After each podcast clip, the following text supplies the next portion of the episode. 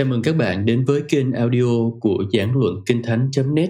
Giảng Luận Kinh Thánh, nguồn bài giảng Kinh Thánh dành cho người Việt. Bài giảng: Hỡi người làm vợ, hãy thuận phục chồng mình. Okay, so open your Bibles up to First Peter chapter four. Xin hãy mở Kinh Thánh Phi-e-rơ nhất chương ba. Và mỗi tối Chủ nhật, chúng ta lại cùng nhau tìm hiểu và giải quyết những chủ đề gây tranh cãi. Chúng ta đã nói về sự vâng phục đối với các bậc cầm quyền, và khi nào và làm thế nào để đứng lên đấu tranh. Chúng ta cũng đã bàn về chế độ nô lệ trong Kinh Thánh, và rồi chúng ta cũng nói về sự vâng phục đối với người chủ hay mối quan hệ giữa người thuê và người làm thuế. Nhưng có lẽ chủ đề gây tranh cãi nhiều nhất lại nằm ở đây, ngay trong thư Phi-e-rơ nhất. Đó là sự thuận phục của người vợ đối với người chồng.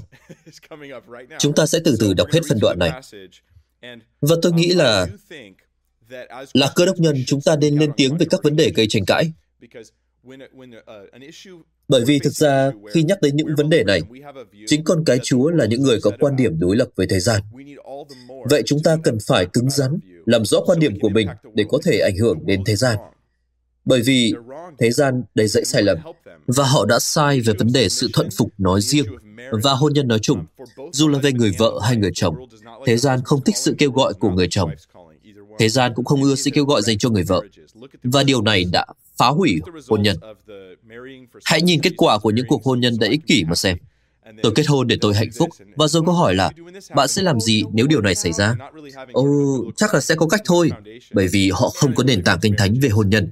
Hôn nhân với họ tràn ngập những nan đề, những khó khăn. Vậy nên, chúng ta yêu thế giới. Ý tôi là những người ngoại.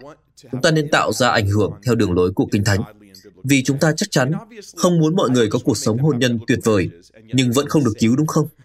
Vậy nên, tôi muốn đứng vững trên lẽ thật của lời Đức Chúa Trời khi nói về hôn nhân.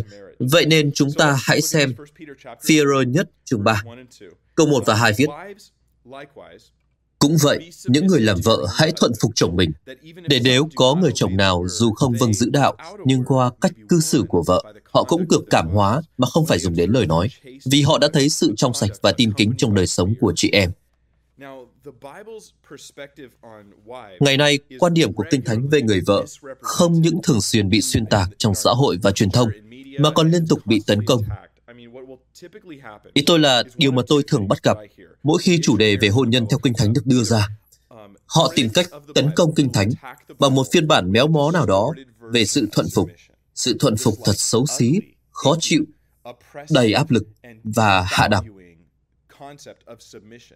Và đây là điều mà họ đang công kích, và cũng là điều mà cơ đốc nhân sẽ tấn công, vì chúng ta không tin điều đi ngược lại Kinh Thánh.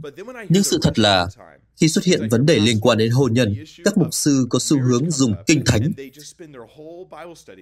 để lảng tránh vấn đề thay vì dạy dỗ.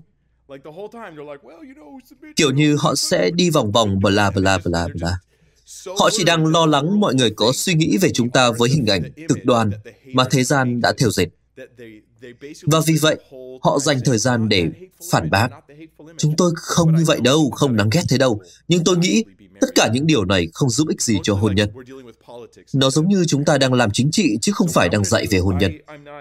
Và vì tôi không thể làm được như một người vợ thực thụ nên làm, à, nên hỡi những người nữ đi trước, các bạn được kêu gọi để dạy bảo những người nữ trẻ tuổi về cách áp dụng những quy tắc vào cuộc sống. Điều tôi có thể làm và nên làm đó là dạy dỗ về lẽ thật trong Kinh Thánh. Nhưng khi bước vào tình huống cụ thể, tôi nghĩ những người nữ của Chúa sẽ biết phải làm gì. Tôi sẽ chỉ nói đến những nguyên tắc chung, và đó là điều ta sẽ học ngày hôm nay. Và một lần nữa, sách Tít đã chép như vậy. Những người nữ lớn tuổi được kêu gọi để dạy bảo những người nữ trẻ tuổi. Vậy, sự vâng phục của người vợ có nghĩa là gì? Cả thư Phi-e-rơ nhất đều nói đến sự vâng phục. Chúng tôi biết phải vâng phục các bậc cầm quyền, vâng phục ông chủ. Vâng phục là một phần tất yếu của đời sống Cơ Đốc. Tôi vâng phục chính phủ mỗi ngày. Ý tôi là tôi đổ rác đúng nơi quy định chẳng hạn. Và tôi tin những ai có xu hướng bất tuân sẽ gặp vấn đề trên bước đường theo Chúa. Bởi vì đi theo Giê-xu là giao phó đời sống mình cho sự tể trị của Đấng Christ mọi lúc mọi nơi.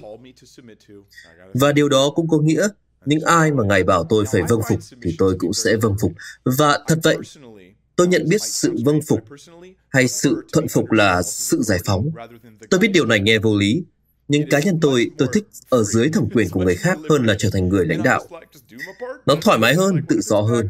Và kiểu như, nếu như nan đề ập đến thì đó là trách nhiệm của anh ta, không phải của tôi. Và tôi không phải lo lắng nhiều, bạn biết đấy. Nếu là người lãnh đạo, tôi sẽ rất đau đầu khi luôn là người đưa ra quyết định.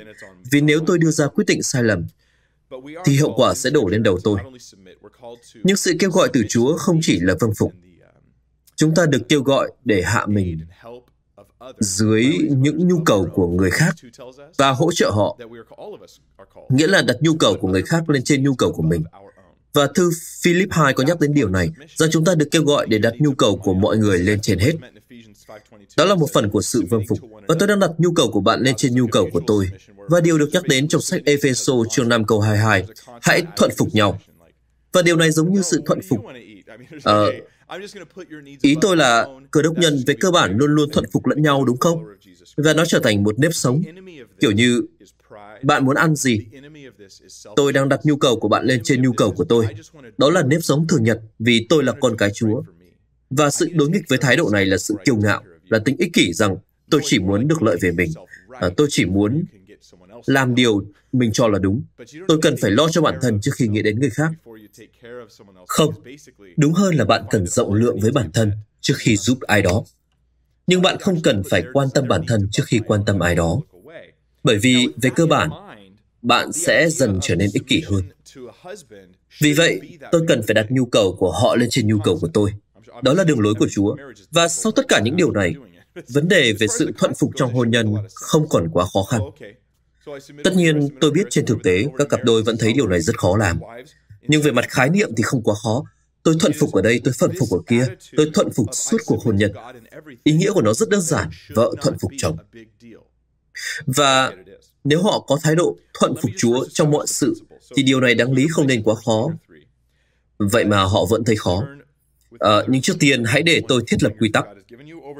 Nếu các bạn đang dừng ở Phi-e-rơ nhất chương ba, hãy dùng một ngón tay để mở thêm trong Ê-phê-sô chương năm câu hai mươi hai. Ê-phê-sô chương năm câu hai mươi hai. Và câu hai mươi mốt nói rằng hãy thuận phục nhau. Và như tôi đã nói, ngữ cảnh ở đây là sự thuận phục lẫn nhau. Nhưng trong mối quan hệ hôn nhân, đây là sự kêu gọi từ Chúa. Không phải ý tưởng của loài người, đây là điều Chúa phán. Vợ phải thuận phục chồng. Cụ thể hơn, hãy thuận phục chồng như thuận phục Chúa. À, sau đó, trong trường hợp bạn nghĩ đó là lỗi đánh máy, thì Cô-lô-se chương ba câu mười tám. Hãy xem Cô-lô-se chương ba câu mười tám. Sách thứ hai từ Ê-phê-sô, từ trái sang phải. Ê-phê-sô, Philip rồi đến Cô-lô-se. Chương ba câu mười tám viết: Hỡi những người làm vợ, hãy thuận phục chồng mình, như thế mới thích hợp là người ở trong Chúa. Nếu như các bạn để ý, có hai sự tương đồng giữa hai phần đoạn này.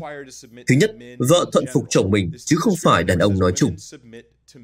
Phần đoạn này không hề ngụ ý rằng đàn bà phải phục tùng đàn ông, chỉ bởi vì đó là đàn ông. Kiểu như, tôi không có quyền gì trên những người phụ nữ mà tôi tình cờ đi ngang qua trên đường.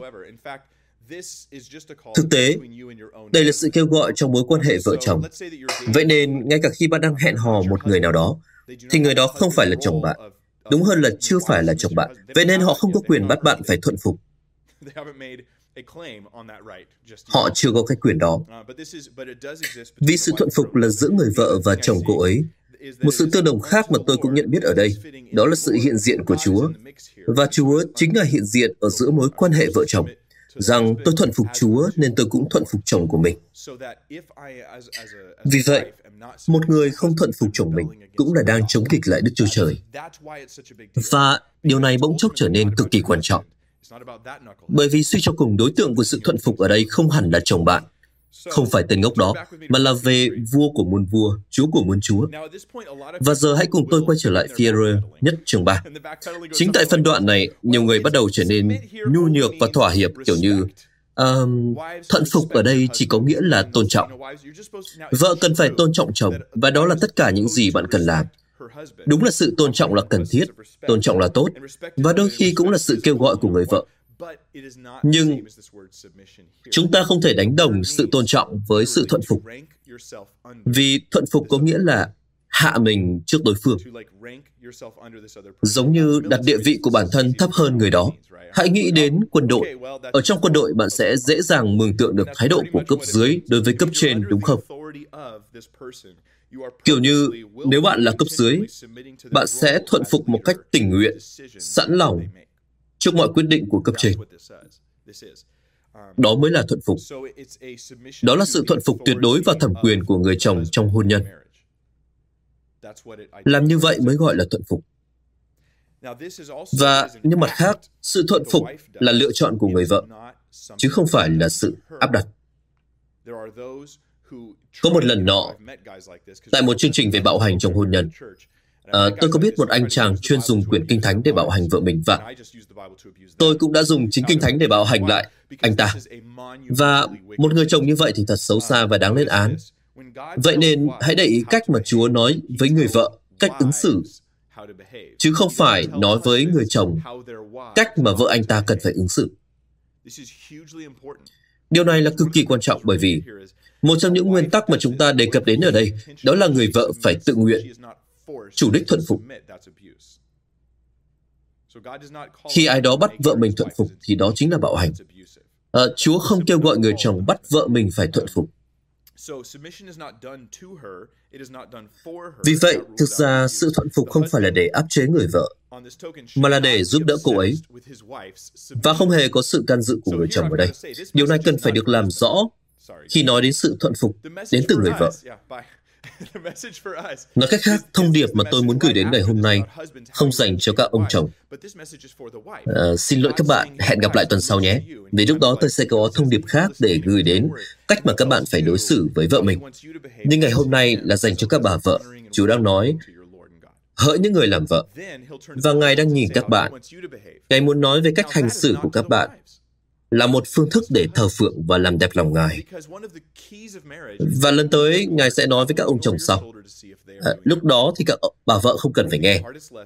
Bởi vì một trong những chìa khóa cho hôn nhân hạnh phúc là khi bạn làm tốt bổn phận của mình, cho dù đối phương có làm phần của họ hay không. Tương tự, một trong những bài học khó nhất, nhưng cũng đồng thời là sự giải phóng trong hôn nhân, là khi bạn học cách chấp nhận sự bất toàn của đối phương, mà cứ làm tốt việc của mình.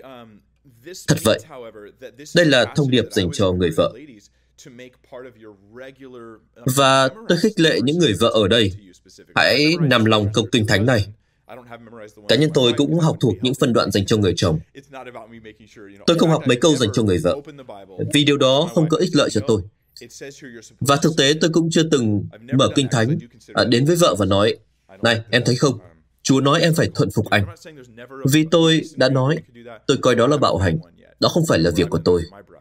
Nhưng tôi không nói bạn không bao giờ được làm như vậy. Chỉ là tôi chưa thấy có lúc nào tôi cần phải làm thế. Vì ngay cả khi cô ấy không ở trong sự thuận phục, tôi cũng kiểu, đó không phải việc của mình. Cô ấy đâu phải con của mình. Cô ấy là vợ cơ mà. Và giờ hãy, hãy đánh dấu thứ nhất Phi-e-rơ, vì lát nữa chúng ta sẽ quay lại. Nhưng giờ xin mở cùng tôi trong Ê-phê-sô chương năm. Ê-phê-sô chương năm một lần nữa, và chúng ta sẽ xem kỹ hơn ở trong câu hai mươi ba và hai mươi bốn, giải thích về sự thuận phục, về lý do sự thuận phục tồn tại và vị trí của nó. Vì vậy, Ê-phê-sô chương năm câu hai mươi ba viết, vì chồng là đầu vợ, cũng như Đấng Christ là đầu hội thánh. Hội thánh là thân thể Ngài, và chính Ngài là cứu Chúa của hội thánh. Vậy nên, như hội thánh thuận phục Đấng Christ thể nào, thì vợ cũng phải thuận phục chồng trong mọi sự thể ấy. Và một lần nữa, sự thuận phục là dành cho người chồng, chứ không phải đàn ông nói chung. Ở đây, Kinh Thánh nói chồng là đầu vợ. Ở Mỹ nói như thế này là có ý xúc phạm. À, nhưng tôi nghĩ nếu là một người vợ, chồng là đầu tôi, là một cái câu nói rất đáng tự hào đấy chứ. Tôi nghĩ bạn đang ở trong một cái vị trí rất tuyệt vời, vì chồng là đầu của bạn. Vì bạn hiểu rõ ý nghĩa về mặt thuộc linh của điều đó, và bạn vui mừng, và bạn thỏa nguyện vì chồng là đầu của mình. Đó là hình tượng hết sức tuyệt vời, hết sức lành mạnh. Vậy mà tôi thấy có những bà vợ không hành xử như thể chồng là đầu của mình. Và tôi nghĩ đó là nỗi đau trong hôn nhân. Vì họ cảm thấy bị xúc phạm bởi điều này. Bạn có thể không biết nhưng ở Mỹ, phong trào nữ quyền đang trở nên mất kiểm soát. Lúc đầu, phong trào này có vẻ rất ổn, rất tuyệt vời, Không có gì để đáng chê trách. Nhưng giờ nó trở nên rất bất ổn, kỳ lạ, thậm chí có phần đáng sợ, dù vẫn có những điểm tốt. Phong trào này trở nên tiêu cực đến mức nói chồng là đầu vợ, là một sự bạo hành, và nó tệ như thể bạn đang bạo hành một đứa trẻ vậy. Và nhìn vào sự biến động này, tôi lại càng thấy vai trò của cơ đốc nhân là quan trọng. Chúng ta cần phải đặt chân lên thế gian và nói, này, chồng là đầu vợ. Kinh Thánh viết thế đấy, và tôi tin vào lời của Chúa. Tôi tin rằng đây là cách hôn nhân nên trở thành, để danh Ngài được tôn cao. Điều này thật đẹp đẽ, và không có gì đáng xấu hổ. Và rồi, hôn nhân không thể có hai đầu.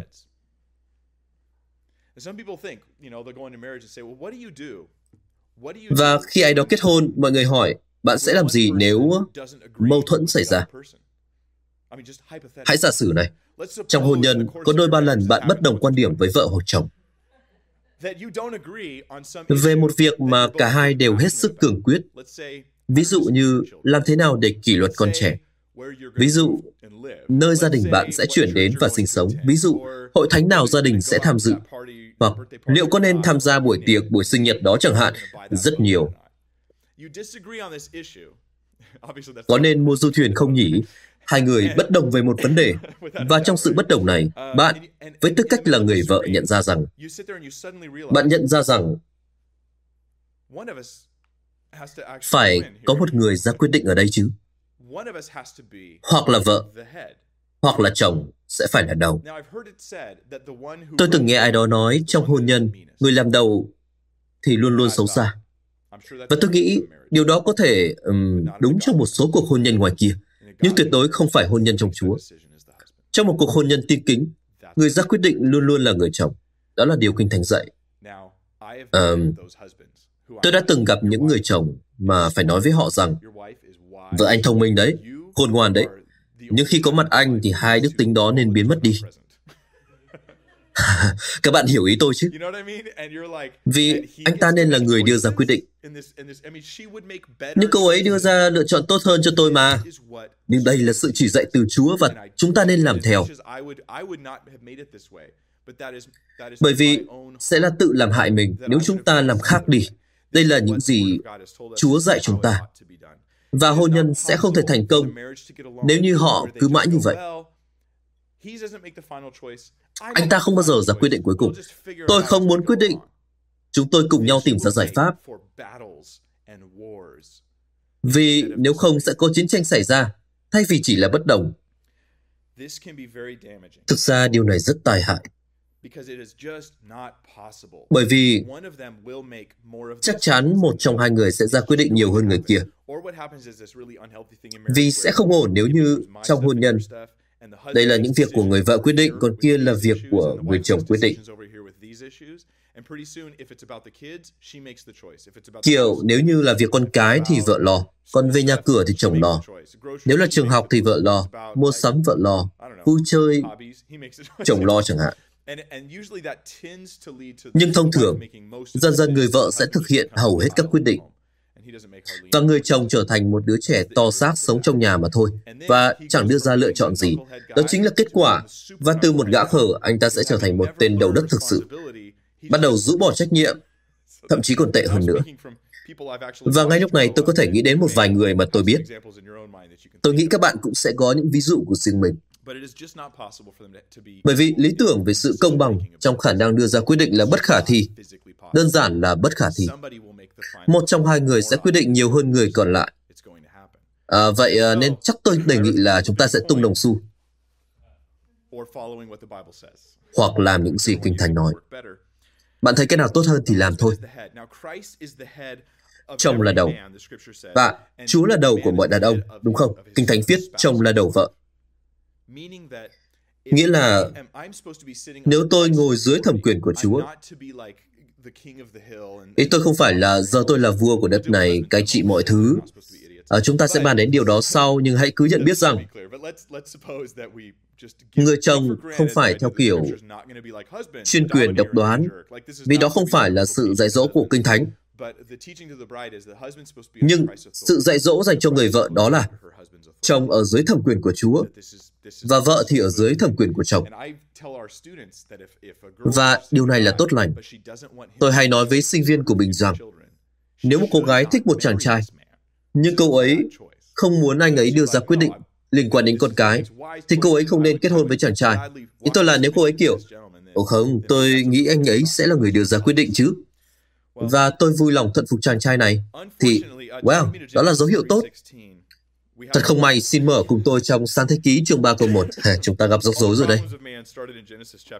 Mọi vấn đề của con người đều xuất phát từ Sáng Thế Ký chương ba. Khi Adam và Eva ăn trái cây. Ở đây, mối quan hệ vợ chồng được tường thuật một cách cụ thể.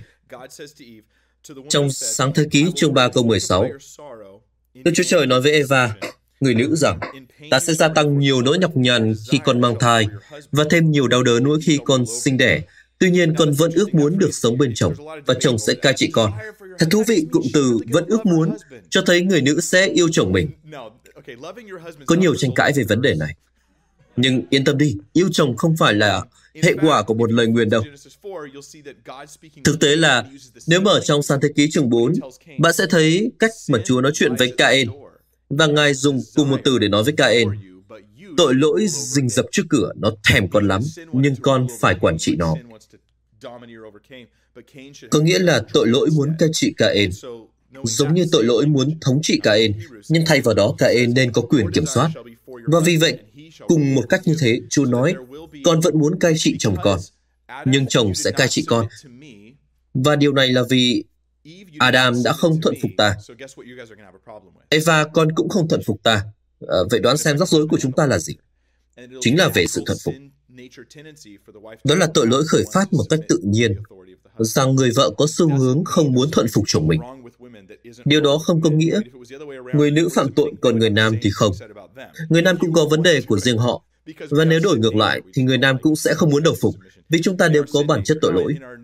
Chúng ta đều không thích ý tưởng về sự vâng phục trong bản chất tội lỗi của mình. Và với bản chất mới và những vấn đề mới thì đó là một câu chuyện khác. Tôi nghĩ chúng ta đều nhận thức được vẻ đẹp của sự thuận phục và sự tốt lành của nó. Nhưng vấn đề này đã có từ buổi sáng thế. Vì thế, đó là vấn đề. Và sau đó, Đức Chúa Trời thông qua Ê-phê-sô, Cô-lô-se rồi thư Phi-e-rơ nhất đã nhắc lại vẻ đẹp của hôn nhân. Và Ngài phán, hỡi những người vợ, hãy thuận phục chồng mình. Tất cả những điều này đều phù hợp. Đây là điều tuyệt vời, là thánh khiết. Điều này áp dụng cho những người vợ đang thuận phục. Phi-e-rơ nhất thì khác. Nó áp dụng cho người vợ nói chung. Không chỉ những người có người chồng tin kính Chúa, nó cũng áp dụng cho những người vợ có chồng là người chưa tin, hoặc họ tin Chúa. Ít nhất là họ xưng nhận như vậy, nhưng đời sống của họ thì chưa bước đi theo Chúa Giê-xu. Hãy đọc nó một lần nữa. Đầu tiên, Phi-e-rơ chương ba câu nhất viết, cũng vậy, những người làm vợ hãy thuận phục chồng mình, để nếu có người chồng nào, dù không vâng giữ đạo, không vâng giữ đạo bao gồm cả những người chưa được cứu và tín đồ chưa tin kính, nhưng qua cách cư xử của vợ, họ được cảm hóa mà không phải dùng đến lời nói. Trên thực tế, đây là điều không chỉ dành cho người vợ, bởi vì thực sự nó rất khó, siêu khó luôn. Nhưng hãy làm rõ những gì Chúa đang kêu gọi chúng ta làm. Nhất là khi ở đây là sự kêu gọi đầy trắc trở, bởi vì chúng ta có xu hướng muốn tìm cách để từ chối, để trốn chạy. Và ở đây lời Chúa rất rõ ràng, rằng cách tốt nhất để cảm thúc người phối ngẫu của bạn là qua đời sống làm gương, chứ không phải là qua giảng đạo lý. Và tôi cũng đưa lời khuyên tương tự dành cho các ông chồng. Tôi cho rằng cách tốt nhất để bạn truyền giáo cho vợ mình không phải là qua những giáo điều, nhưng qua đời sống làm gương. Và sau đó đưa gia đình của bạn theo Chúa. Chúng ta luôn luôn muốn là người tiên phong, thay vì chỉ đường cho người khác, còn mình thì đi theo sau, đúng không? Bởi vì những giáo điều không mấy khi hiệu quả, nhưng làm gương thì luôn có tác dụng. Đây là lời chứng của Nick. Anh được cứu bởi đời sống tin kính của vợ, nhưng ban đầu anh nói, anh sợ những thuyết giáo của cô ấy. Anh có hiểu không, cô ấy cứ lên giọng dạy tôi phải làm này làm kia. Nhưng chính đời sống biến đổi của vợ trong Đấng Christ đã khiến anh ấy thay đổi. Anh bắt đầu thay đổi từ cách nhìn và rồi trở thành cơ đốc nhân. Và tôi nghĩ chúng ta có nhiều lý do phổ biến. Nhưng tựu chung lại, tất cả đều xuất phát từ việc người chồng và vợ không làm phần việc của mình. Kiểu như, Tôi cũng muốn làm lắm chứ, nhưng anh ấy không phải là người chồng tốt, cho nên tôi không thể. Kinh Thánh không có chỗ cho những cái cớ như vậy. Tất cả là làm vì Chúa. Cứ làm đi. Hãy bước đi trong sự thuận phục, còn chồng bước đi trong tình yêu thương và sự hy sinh. Hãy cứ tiếp tục làm như làm cho Chúa. Đừng nhìn cách chồng hành xử để từ đó quyết định thái độ của mình, vì đó là sự ích kỷ, nhưng làm với sự tự do trong Chúa, vì đó là sự kêu gọi thiêng liêng, dù không dễ dàng. Vì bạn biết đấy, Chúa Giê-xu không nói, hãy theo ta, cuộc sống của con sẽ trở nên dễ dàng. Và ta sẽ không bắt con làm điều gì khó đâu. Sự kêu gọi từ Chúa rất khó khăn bởi vì giá trị mà nó mang lại. Bạn nghĩ xem có thứ gì giá trị mà lại đến dễ dàng không? Và hôn nhân là một trong những thứ giá trị nhất. Tôi đã không lẩn tránh, mà đi thẳng vào vấn đề. Và trọng tâm ở đây là người chồng là người quyết định sau cùng. Đó là thẩm quyền của người chồng. Giờ thì bạn có thể nghĩ, nếu chồng tôi là người gia trưởng, độc đoán hay thậm chí có vấn đề về tâm lý, là một tên nghiện, thì tôi nên làm gì? Ờ, tôi có nên gửi hết tiền vào một tài khoản ngân hàng hay không? Ờ, bởi vì nếu không thì anh ta sẽ lấy hết tiền để tiêu vào ma túy, và sau đó chúng ta sẽ không thể nuôi con và những cảnh điên rồ sẽ xảy đến. Nhưng cần phải biết rằng đa số các cuộc hôn nhân không diễn ra như vậy, nên không có chuyện nếu ở đây, hãy cứ thuận phục và vâng lời Chúa. Nhưng vẫn sẽ có những hoàn cảnh éo le xảy ra, và tôi tin Chúa có sự chỉ dẫn cụ thể cho điều này. Xin mở cùng tôi trong Samuel nhất chương hai mươi lăm. Tôi đã chuẩn bị những câu trả lời cho những câu hỏi như vậy. Đâu là những ví dụ trong Kinh Thánh khi mà người vợ chống nghịch chồng nàng mà lại được coi là điều đúng đắn? Vậy khi nào chúng ta cần nổi loạn? Tôi nghĩ đây là phân đoạn duy nhất mà tôi tìm được nói về điều này. Vì hầu hết các ví dụ khác về người vợ chống nghịch người chồng đều bị coi là sai trái. Nhưng ở đây, người vợ này đã làm một điều đúng đắn. Và tên cô ấy là Abigail. Chúng ta sẽ cùng đọc phân đoạn này. Samuel nhất, chương hai mươi lăm. Hãy bắt đầu từ câu hai cho đến, tôi nghĩ là câu ba mươi lăm. Và có một người ở Ma-ôn, con sản nghiệp thì ở Cạt Bền. Người ấy rất giàu có, ông nuôi ba nghìn con chiên và một nghìn con dê. Ông đang hớt lông chiên ở Cạt Bền. Ông ấy tên là Na-banh, thuộc dòng dõi Caleb. Và vợ ông là Abigail. Người vợ thì khôn ngoan xinh đẹp, còn người chồng thì cứng cỏi và hung ác. Ờ, người chồng này có vẻ là một tên ngốc. Trong hoang mạc, David nghe tin Na-banh đang hớt lông chiên, nên sai mười thanh niên đi và dặn họ: hãy đi lên Cạt Bền đến gặp Na-banh, nhân danh ta chào thăm ông ấy và nói rằng: nguyện ông được bình an, nguyện gia đình ông và tất cả những gì thuộc về ông đều được bình an. Bây giờ tôi được biết có thợ đang hớt lông chiên cho ông. Ngày trước, khi những người chăn chiên của ông ở gần chúng tôi, chúng tôi không hề quấy nhiễu họ. Chọn thời gian ở tại Cạt Mên, họ không mất mát gì cả. Xin hãy cứ hỏi các đầy tớ ông. Họ sẽ nói cho ông biết, vì chúng tôi đến trong ngày lễ hội, mong rằng các thanh niên của tôi được ơn trước mặt ông. Xin cho các đầy tớ ông và con ông là David bất kỳ món gì ông có sẵn trong tay. Các thanh niên của David đến gặp Na-banh, và nhân danh David lặp lại tất cả những lời ấy rồi yên lặng chờ đợi. Và tôi sẽ nói về ngữ cảnh của phân đoạn này. David đang chạy trốn vua Sa-lơ sau khi bị tập kích, nhưng David là một chàng trai tốt đúng không? Ông đã bảo vệ Israel. Ông đã đánh đuổi kẻ thù và bảo vệ biên giới. Ông là người bảo hộ của Israel, là vị vua tương lai của họ, và người của ông thì cũng đã bảo vệ tôi tới của Na-banh khi họ canh giữ bầy chiên suốt quãng thời gian đó. Họ bảo vệ, canh giữ, à, nên là sẽ hợp tình hợp lý khi mà suốt thời gian qua chúng tôi không đòi hỏi điều gì, nhưng hôm nay là ngày mở tiệc. Chúng tôi thì đói, còn ông thì dừng dật. Ông sẽ giúp chúng tôi chứ? Đây là một đề nghị hợp lý đúng không? Nhưng trên thực tế, nhưng Na-banh câu mười viết, ông trả lời với đầy tớ của David: David là ai? Con của Gia-xê là ai? Ngày nay sao con lắm đầy tớ trốn chủ thế?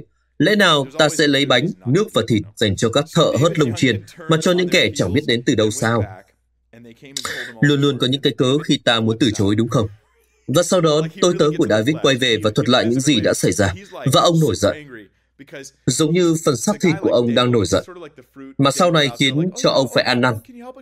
David cực kỳ tức giận và giống như giọt nước gần tràn ly vậy. Kiểu như, Chính ông ta đã nói cần chúng tôi đến giúp.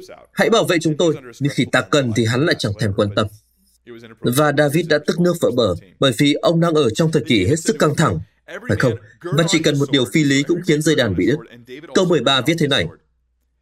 David nói với các thuộc hạ, mỗi người hãy đeo gươm của mình vào. Họ đều đeo gươm. David cũng đeo gươm của ông. Và khoảng bốn trăm người đi lên theo David.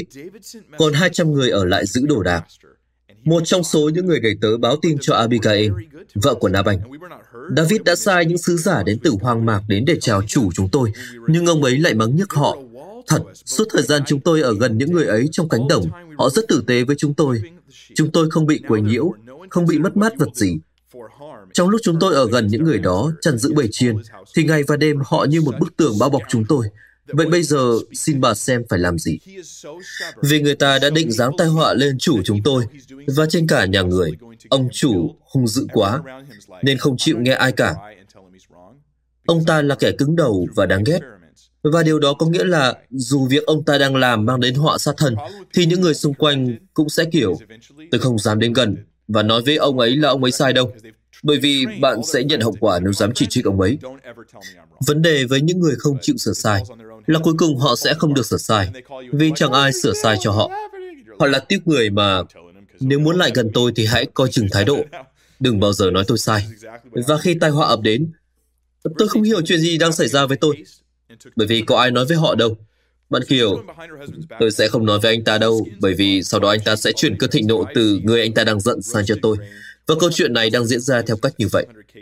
Câu mười tám, Abigail vội vàng lấy hai trăm ổ bánh mì, hai bầu rượu nhỏ, năm con chiên đực đã làm thịt, khoảng mười bảy ki lô gam hột giang, một trăm bánh nho khô và hai trăm bánh trái vả khô, chất lên lưng các con lừa.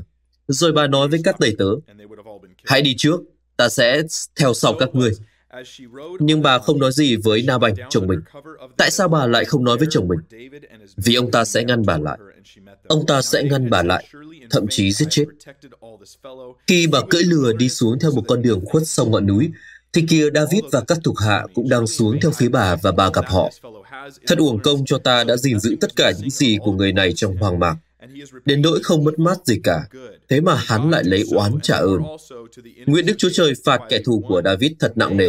Từ đây đến sáng mai, ta sẽ chẳng để bất cứ người nam nào thuộc về Na-banh sống sót. David đang muốn giết người. David đang muốn giết người. Vừa thấy David, Abigail liền vội vàng xuống lửa, sấp mình xuống đất và lạy trước mặt David. Và bà phục phục dưới chân người mà nói, lạy Chúa, lỗi tại tôi, tại tôi. Xin cho phép đầy tớ gái của Chúa được trình bày. Xin nghe tớ gái của Chúa nói. Xin Chúa tôi đừng để ý đến con người hung ác tên là Na-banh, vì tên của hắn hợp với tính của hắn. Tên hắn là Na-banh, và trong hắn có sự điên dại. Còn tôi là tôi tớ Chúa, không gặp những người Chúa đã sai đến. Bây giờ Chúa tôi ơi, Đức Giê-hô-va đã ngăn Chúa khỏi tội, làm đổ máu, và chính tay mình báo thù. Thật như Đức Giê-hô-va hàng sống. Và như Chúa vẫn sống đây, nguyện các kẻ thù và kẻ tìm hại Chúa tôi đều sẽ như Na-banh. Và đây là món quà mà tớ gái Chúa đem đến cho Chúa tôi, để phân phát cho những người theo Chúa tôi. Xin thứ lỗi cho tôi tớ gái Chúa. Đức Giê-hô-va chắc chắn sẽ lập cho Chúa một nhà vững bền, vì Chúa tôi đánh trận cho Đức Giê-hô-va, và trọn đời của Chúa sẽ không tìm thấy một điều ác nào. Bà thông minh đấy chứ. Bà kiểu, ngài không làm gì hết. Và David lúc ấy, um, mình thật là tệ. Đó là vì bà rất khôn ngoan, nhưng cũng rất nhân đức. Nếu có ai nổi lên để săn đuổi và tìm hại mạng sống Chúa, thì Giê-hô-va Đức Chúa Trời của Chúa sẽ bảo bọc mạng sống của Chúa. Còn mạng sống của kẻ thù Chúa thì Đức Giê-hô-va sẽ ném ra xa như ném đá ra khỏi ná. Bà đang nói về Sa-lơ, vì Sa-lơ đang đuổi giết ông.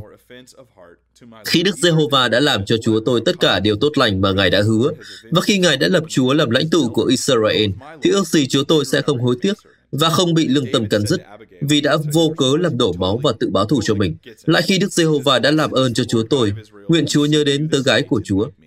Và chúng ta biết David nói với Abigail. Lúc này ông gần như, gần như đã ngồi ngoài. Đáng ca ngợi Đức Giê-hô-va Đức Chúa Trời của Israel, vì hôm nay Ngài đã sai bà đến đón tôi. Đáng khen sự sáng suốt của bà và đáng chúc phước cho bà, vì hôm nay đã cản tôi khỏi tội làm đổ máu và ngăn tôi dùng chính tay mình mà báo thù. Và nếu các bạn đọc Thi Thiên, chúng ta sẽ thấy David không tin vào việc báo thù bằng chính tay của mình, mà sự báo thù là phải đến từ Chúa, và vì thế ông biết ông đã sai.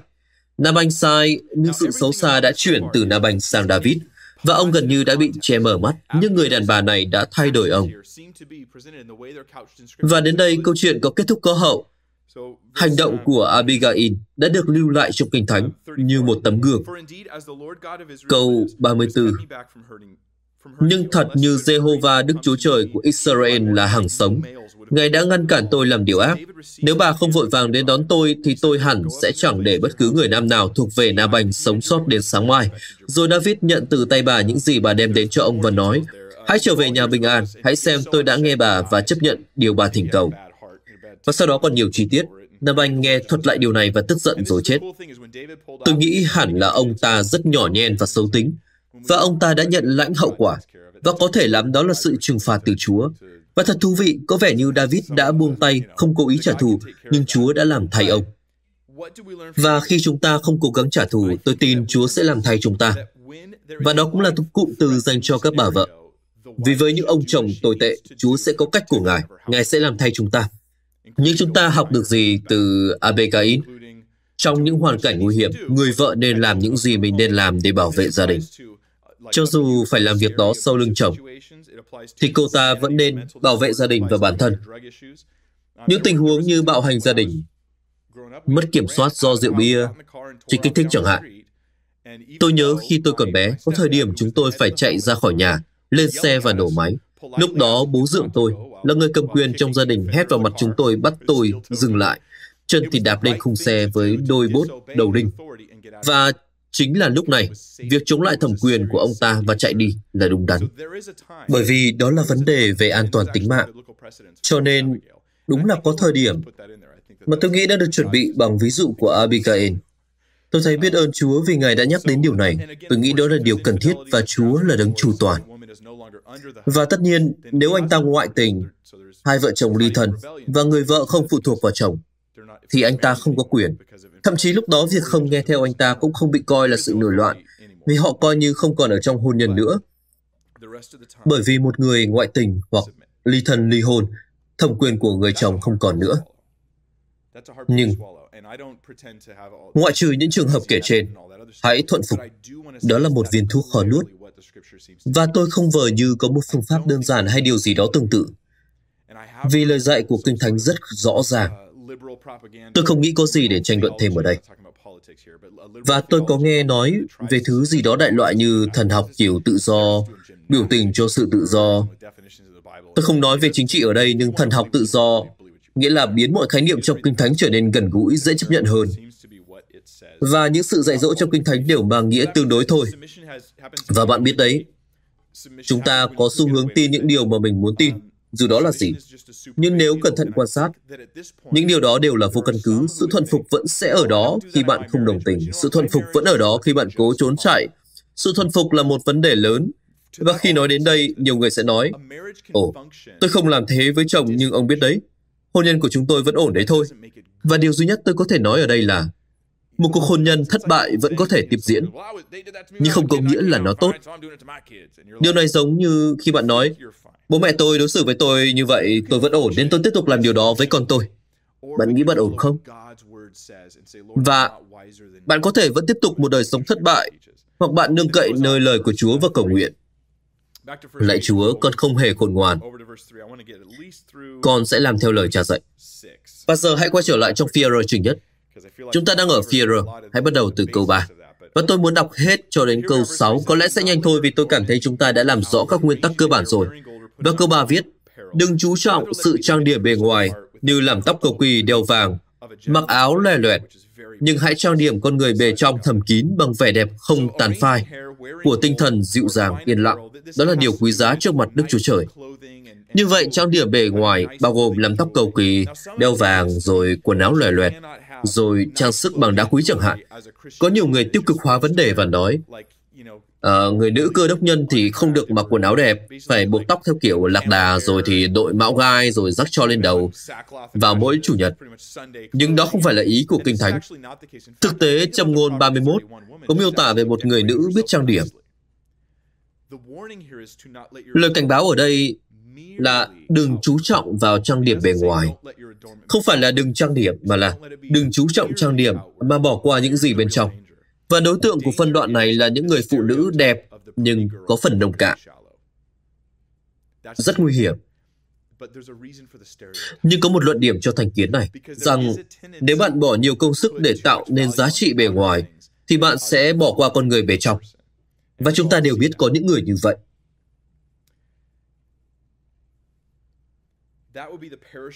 Và vẻ đẹp dễ phai tàn. Châm ngôn ba mươi mốt cũng nói về điều này, câu ba mươi viết, duyên là giả dối, sắc là hư không, nhưng người nữ nào kính sợ Đức Giê-hô-va sẽ được khen ngợi. Vì vậy, vẻ đẹp là nhất thời, đó là một sự thật phũ phàng. Những ngôi sao đang nổi nhất ngày hôm nay, ngày sau công chúng có thể ném đá họ. Hãy nhìn những ngôi sao hết thời này đi, họ già rồi, xấu xí rồi. Vì vậy, chúng ta nhận biết được rằng vẻ đẹp bên ngoài sẽ chóng qua, và bài học ở đây là đừng đặt quá nhiều giá trị vào vẻ đẹp bên ngoài. Hoặc nếu không, khi nó qua đi, bạn sẽ cảm thấy như mất đi chính con người của mình. Tất nhiên điều này cũng áp dụng cho nam giới, nhưng nó áp dụng mạnh mẽ hơn cho phụ nữ. Tôi biết có những mục vụ về phụ nữ. Chúng tôi gửi trẻ em đến mục vụ trẻ em, phụ nữ đến mục vụ phụ nữ, kiểu sự kiện phụ nữ, những nơi như thế. Và tôi luôn luôn ngồi đó và làm báo cáo. Họ chia sẻ điều gì, họ dạy điều gì. Và đôi khi tôi cảm thấy ở đó, những diễn giả đứng lên, say mê nói về các kiểu trang điểm mới, rồi kiểu tóc mới, rồi quần áo mới. Và họ đứng ở đó kiểu, các bạn thật đẹp, các bạn là những người đẹp nhất trong những người đẹp. Thậm chí họ còn gọi đích thân một vài khán giả để nói về vẻ đẹp của họ. Nào, hãy nói với cô ấy rằng cô ấy thật đẹp. Được rồi, còn bạn nữa. Hỡi cô gái xinh đẹp kia. Tôi kiểu, ôi, chuyện gì đang xảy ra ở đây vậy? Tôi nghĩ rằng tất cả những điều này thật vô nghĩa. Tôi nghĩ đến cuối buổi chúng ta vẫn chỉ nhìn nhau và khen nhau đẹp. Ý tôi là, tôi nghĩ có những người phụ nữ rất đẹp và họ thường không nhận ra là mình đẹp như thế nào, nhưng đây không phải là vấn đề. Đây không phải là vấn đề. Vấn đề là chúng ta không nên tập trung quá nhiều như thế vào vẻ đẹp bên ngoài. Đây mới là vấn đề. Vì nếu hội thánh cứ tiếp tục đặt giá trị lên vẻ đẹp bên ngoài và giảng về vẻ đẹp bên ngoài, họ chỉ đang làm hại các cô gái, chứ không giúp ích được gì. Tôi nghĩ vậy. Vì thế chúng ta được dạy rằng Chúa không nhìn vẻ đẹp bên ngoài của bạn. Ngài nói, đừng chú trọng vào trang điểm bề ngoài. Thay vào đó hãy chú trọng con người bề trong. Và rồi ai đó sẽ nói với bạn, wow, bạn thật kiên nhẫn. Điều đó mới là vẻ đẹp. Tôi dùng từ đẹp rất nhiều với học viên trong mục vụ chúng tôi. Nhưng đó là khi tôi thấy một cô gái, cô ấy nói, tôi đã đi làm chứng, đã chia sẻ phúc âm cho một người bạn, rồi người bạn đó đã cười nhạo tôi. Và tôi nói thế này, em biết không? Em đã làm chứng chia sẻ phúc âm với một người bạn, người đó cười nhạo em, điều đó thật đẹp, đẹp lòng Chúa. Trong mắt Ngài, em thật đẹp. Tôi muốn họ nhận biết vẻ đẹp thực sự là gì. Đó là vẻ đẹp đến từ con người bên trong. Và tôi nghĩ một sự thay đổi lớn về mặt nhận thức ở đây, rằng thay vì định nghĩa vẻ đẹp chỉ đến từ bên ngoài, chúng ta cũng nhận thức giá trị của con người bên trong nữa. Um, Châm ngôn mười một câu hai mươi hai. Tôi yêu câu Kinh Thánh này. Tôi từng suy ngẫm về nó khi tôi còn độc thân. Khi tôi thấy một cô gái và tôi phải trầm trồ, wow, nàng thật là đẹp. Nhưng sau đó tôi bắt gặp cô ấy chửi thề, và hình tượng ấy cứ thấy sụp đổ trong tôi. Câu hai mươi hai nói thế này, một người đàn bà đẹp mà thiếu chín chắn, cũng giống như vòng vàng đeo nơi mũi heo. Và tôi đã nghĩ về điều này mọi lúc mọi nơi. Khi tôi gặp một người phụ nữ xinh đẹp, tôi kiểu, đây là một nửa của đời mình chăng? Là cô ấy, là cô ấy, là cô ấy. Và mỗi ngày tôi đều như vậy khoảng bảy lần. Là cô ấy, là cô ấy, là cô ấy. Và khi cô ấy nói gì đó hay cư xử không phù hợp, đó là lúc tôi biết tấm lòng của cô ấy không dành cho Chúa Giê-xu. Và với tôi, đó là cái vòng vàng đeo nơi mũi heo. Ngay lập tức sự xinh đẹp ấy trở nên xấu xí với tôi. Điều đó thực sự rất đáng tiếc. Đó là một cô gái xinh đẹp bề ngoài nhưng lại xấu xí bề trong. Và tôi biết tư duy này có hơi khà khắc, à, nhưng đó là cái cách mà chúng ta nên nhìn sự việc. Hãy tự hỏi liệu con người bề trong có quan trọng hơn không, Liệu tính nhẫn nại và lòng yêu thương và sự quan tâm có quan trọng hơn lớp trang điểm hay kiểu tóc của tôi không? Và các bạn gái, sẽ ra sao nếu chúng ta selfie mình đang làm một việc tốt nhỉ? Giống như, hey, như này tôi đang thay tã cho mẹ tôi. Bạn biết không? Tất nhiên nó cũng sẽ gây nghiện như selfie bình thường thôi, nhưng ít nhất nó có giá trị hơn. Vậy, chúng ta quan tâm nhiều hơn đến ngoại hình hay là tính cách của mình? Đó là câu hỏi về việc đừng chỉ chú trọng bề ngoài, nhưng có một tinh thần dịu dàng, yên lặng. Từ ngữ ở đây hay nhỉ? Dịu dàng và yên lặng. Dịu dàng ở đây có nghĩa là hiền lành, kiểu như một cái chạm nhẹ nhàng. Người hiền lành thì không hay gây chuyện. Ờ, họ luôn nhẹ nhàng. Ờ, để tôi kể các bạn một câu chuyện. Chúng tôi, vợ và tôi đã bắt gặp diễn viên Sylvester ở quán sô-cô-la nọ. Và chúng tôi thì đang dừng xe ở quán sô-cô-la đó để mua chút đồ ăn và tản bộ. Có một người phụ nữ bên ngoài cầm một chiếc máy ảnh và tách tách tách. Và anh ấy cảm thấy rất khó chịu và anh ấy bỏ đi kiểu, này, để tôi yên đi. Và rồi anh ấy khóa cửa lại, quay cái biển quán đóng cửa ra ngoài. Vì anh ấy muốn ở một mình. Và rồi Alisa cũng muốn có một tấm ảnh với anh ấy. Và tôi kiểu, em cứ đi đi. À, và thế là tiếng máy ảnh vẫn cứ dồn dập nhưng vợ tôi đến với anh ấy và chỉ chạm nhẹ vào vai. Kiểu cô ấy đã chờ đợi hơn một phút trong khi anh ấy đang bận nói chuyện với mọi người và chỉ chạm nhẹ vào vai. Và cô ấy nói, tôi có thể chụp một tấm ảnh với anh được không?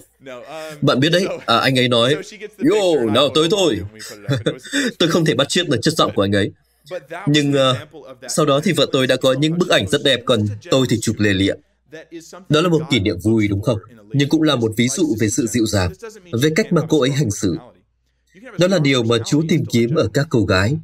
Điều này không có nghĩa cô ấy không thể có cá tính mạnh mẽ. Bạn có thể vừa cá tính lại vừa dịu dàng mà. Ok, rồi tự yên lặng ở đây không có nghĩa là im lặng. Dịu dàng và yên lặng. Dịu dàng là cử chỉ nhẹ nhàng, không gây phiền phức. Bạn không tạo ra những vấn đề. Giống như đánh nhẽ chuyện không nên phức tạp như vậy, nhưng tôi tạo ra phiền phức vì tôi không có dịu dàng. Còn yên lặng ở đây không có nghĩa là không có tiếng ồn. Yên lặng ở đây là sự bình yên và tĩnh lặng. Yên lặng giống như một mặt hồ. Và khi bạn đến gần và nhìn ngắm nó, ôi, thật bình yên và thật tĩnh lặng. Như vậy, dịu dàng không tạo ra phiền phức, còn yên lặng là kiểu như không làm lớn những vấn đề đến từ người khác. Sự yên lặng có thể được miêu tả thế này. Bạn đánh tôi, bạn tấn công tôi, làm hại tôi, nhưng tôi sẽ không làm lớn chuyện, tôi sẽ không đổ thêm dầu vào lửa. Và đó là một khái niệm về sự yên lặng mà tôi muốn nói đến ở đây. Cả hai giá trị này giống như đối lập với người nữ hay tranh cạnh mà Châm ngôn đã cảnh báo. Bất kỳ ai hay tranh cạnh cũng đều là một vấn đề. Ý tôi là hay tranh cạnh là khi ai đó làm gì bạn và bạn muốn làm lớn chuyện lên. Và điều này thực sự là một vấn đề. Đó là sự tranh cạnh. Tôi nghĩ từ quý ông cũng ngụ ý sự dịu dàng đối lập với tính tranh cạnh. Bây giờ, cả hai đức tính này đều nên có ở cả phụ nữ và đàn ông. Đàn ông cũng nên như vậy. Nhưng Chúa lại nhấn mạnh những đức tính này cần có ở người phụ nữ, vì Ngài muốn người nữ tập trung vào đó. Và câu năm viết tiếp, vì các thánh nữ thuở xưa, những người hy vọng nơi Đức Chúa Trời và thuận phục chồng mình, cũng đều trang điểm như thế. Như Sarah vâng phục Abraham, gọi ông là Chúa. Nếu chị em làm điều lành, không để điều gì làm cho mình lo sợ, thì đã là con gái của Sarah vậy. Vì vậy, hỡi những người nữ, các bạn đã có những tấm gương để noi theo trong Cựu Ước. Các bạn hãy nhìn lên những tấm gương đó, hãy đọc và noi theo. Quả thực họ đại diện cho những phẩm chất và thái độ mà Chúa đang mong đợi ở các bạn. Và tôi có để ý chỗ này. Sự thuận phục là sự vâng phục, là sự vâng lời đúng chứ? Và đây là ví dụ cho sự thuận phục. Nhưng Sarah vâng phục Abraham, gọi ông là Chúa. Chúa ơi! Em yêu. Chúa ơi! Bây giờ anh có một cái biệt danh mới mà Ngài cũng có thể dùng được. Thực ra không phải đâu, để tôi giải thích. Từ Chúa ở đây khác với từ Chúa mà chúng ta hay dùng. Bây giờ thì Chúa không phải là một từ mà ai thích gọi là gọi. Nhưng tôi nghĩ việc vợ tôi gọi tôi là Chúa là không phù hợp vì nó không đồng nghĩa với những gì bạn đang đọc về cách Sarah gọi chồng bà. Chúa trong ngữ cảnh này giống như ông chủ vậy, hoặc giống như là sếp, là giám đốc. Đó là ý nghĩa của nó. Tôi gọi bạn là Chúa khi bạn có thẩm quyền trên tôi. Nhưng thời hiện đại thì không ai gọi, kể cả ông chủ, là Chúa của mình đúng không? Nên thực tế bạn cũng không cần gọi chồng mình là Chúa, vì nó không hợp về mặt ngôn ngữ. Ờ, ngày nay, Chúa có nghĩa khác. Tuy nhiên, trọng điểm ở đây là Sarah công nhận thẩm quyền của chồng mình. Và chồng, với tư cách là người đứng đầu trong gia đình là điều tốt lành, là điều rất tuyệt vời. Và ngay lúc này đây, tôi cũng cảnh báo các ông chồng, nếu anh không sẵn sàng đứng đầu gia đình, anh đang thất bại trong sự kêu gọi của chính mình. Bởi vì tôi biết có những người chồng bắt vợ mình nắm quyền vì họ là kẻ thất bại, và đó là vấn đề lớn mà chúng ta sẽ tìm hiểu vào tuần tới. Lúc đó, hãy nói về người chồng và nói xấu họ một lúc. Bây giờ, những người chỉ trích Kinh Thánh về hôn nhân phạm phải một vài sai lầm. Thứ nhất, họ thường có cái nhìn méo mó về sự thuận phục. Họ hành xử như thể sự thuận phục là một hành vi bạo hành. Thực tế không phải như vậy, và họ bỏ qua tầm quan trọng và giá trị của sự thuận phục. Đó là ý thứ hai, họ phớt lờ những giá trị của nó và họ nói, không ai phải thuận phục ai hết, mọi người đều bình đẳng. Nhưng nghĩ mà xem, khi mà trong hai người không ai nghe ai, thì đó là công thức cho ly hôn. Và sau đó họ bỏ qua phần còn lại, một nửa còn lại. Họ phớt lờ tất cả những lời kêu gọi của Đức Chúa Trời dành cho những người chồng. Những điều vô cùng chi tiết, vô cùng vị tha và hoàn toàn có lợi cho người vợ. Đó là chủ đề của tuần tới, nhưng nếu các bạn để ý kỹ, những nhà phê bình Kinh Thánh không bao giờ nhắc đến sự kêu gọi của Chúa dành cho người chồng. Họ nhanh chóng, uh, mơ hồ tham khảo một vài câu Kinh Thánh nói về người vợ và rồi họ quay phắt đi, quay lưng lại với hôn nhân trong Chúa. Và phần lớn thời gian họ không động đến phần còn lại của Kinh Thánh. Nhưng trong mắt Chúa, hôn nhân là điều quý báu. Và chúng ta phải biết rằng hôn nhân là sự tôn cao Đức Chúa Trời. Khi một người vợ thuận phục chồng mình, cô ấy đang tôn cao Chúa. Và dù người chồng có ra sao thì cô ấy cũng đã làm tốt phần việc của mình và tôn cao Chúa rồi. Thực ra, là một người đàn ông, tôi muốn nói về người chồng trước rồi nói về người vợ sau, vì như thế tôi có thể dễ dàng liên hệ hơn. Nhưng đó không phải là thứ tự đúng trong hôn nhân. Nên chúng ta sẽ nói về người chồng vào tuần tới. Nhưng tôi sẽ nói điều này. Trong hôn nhân, chúng ta cần phải nhận biết một điều. Cả vợ và chồng cũng hãy lắng nghe. Hôn nhân trước nhất không phải là vì hạnh phúc của các bạn đâu. Cho dù điều đó có vẻ hiển nhiên. Nhưng hôn nhân được thiết lập là vì vinh hiển của Đức Chúa Trời. Và hạnh phúc chỉ là hàng đính kèm mà thôi. Nhưng nếu tôi theo đuổi hạnh phúc, tôi thường không nhận được nó. Hoặc nếu tôi coi hạnh phúc là mục tiêu, và rồi nếu hôn nhân dường như không mang lại hạnh phúc cho tôi, tôi sẽ dừng lại và phá hủy nó. Hoặc tai hại hơn, tôi thất vọng về Chúa và rồi bỏ Chúa. Và chúng ta đã có một buổi tối cùng với nhau. Và chủ đề tối hôm nay là về sự thuận phục trong hôn nhân. Chưa phải là quá sâu đâu, vì còn rất nhiều điều tôi có thể nói về chủ đề này. Nhưng tôi nghĩ vậy là đủ rồi. Chắc là đến lúc nói về người chồng. Và tôi tin tôi sẽ nói được nhiều hơn, vì đó là lĩnh vực của tôi. Vậy hãy cùng cầu nguyện. Lạy Chúa, chúng con cảm ơn Chúa vì lời Chúa dành cho hôn nhân. Và Cha ơi, chúng con cầu nguyện điều này, hãy giúp chúng con, để không hiểu sai lời Chúa theo cách nghĩ của thế gian, nhưng thanh tẩy tâm trí của chúng con khỏi những nếp nghĩ điên cuồng đó, để chúng con có thể thay đổi thế giới, thay vì cố gắng thay đổi lời của Chúa. Lạy Chúa, hôn nhân quả thực là điều tuyệt đẹp, và sự thuận phục thật đáng ca ngợi, thật đáng tôn trọng. Danh Ngài được tôn vinh bởi sự thuận phục của chúng con. Cảm ơn Chúa vì điều đó.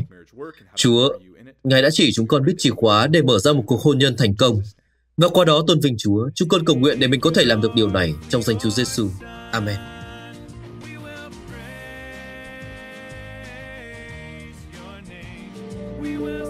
Các bạn vừa nghe xong bài giảng được phát trên kênh audio của Giảng Luận Kinh Thánh, kênh nhằm cung cấp cho các tín hữu và tôi tớ Chúa người Việt những bài giảng chọn lọc của các diễn giả kinh điển trong những thời đại khác nhau. Để biết thêm thông tin về chúng tôi, xin vui lòng truy cập trang web giảng luận kinh thánh chấm net. Xin chào và hẹn gặp lại các bạn trong những bài giảng tiếp theo.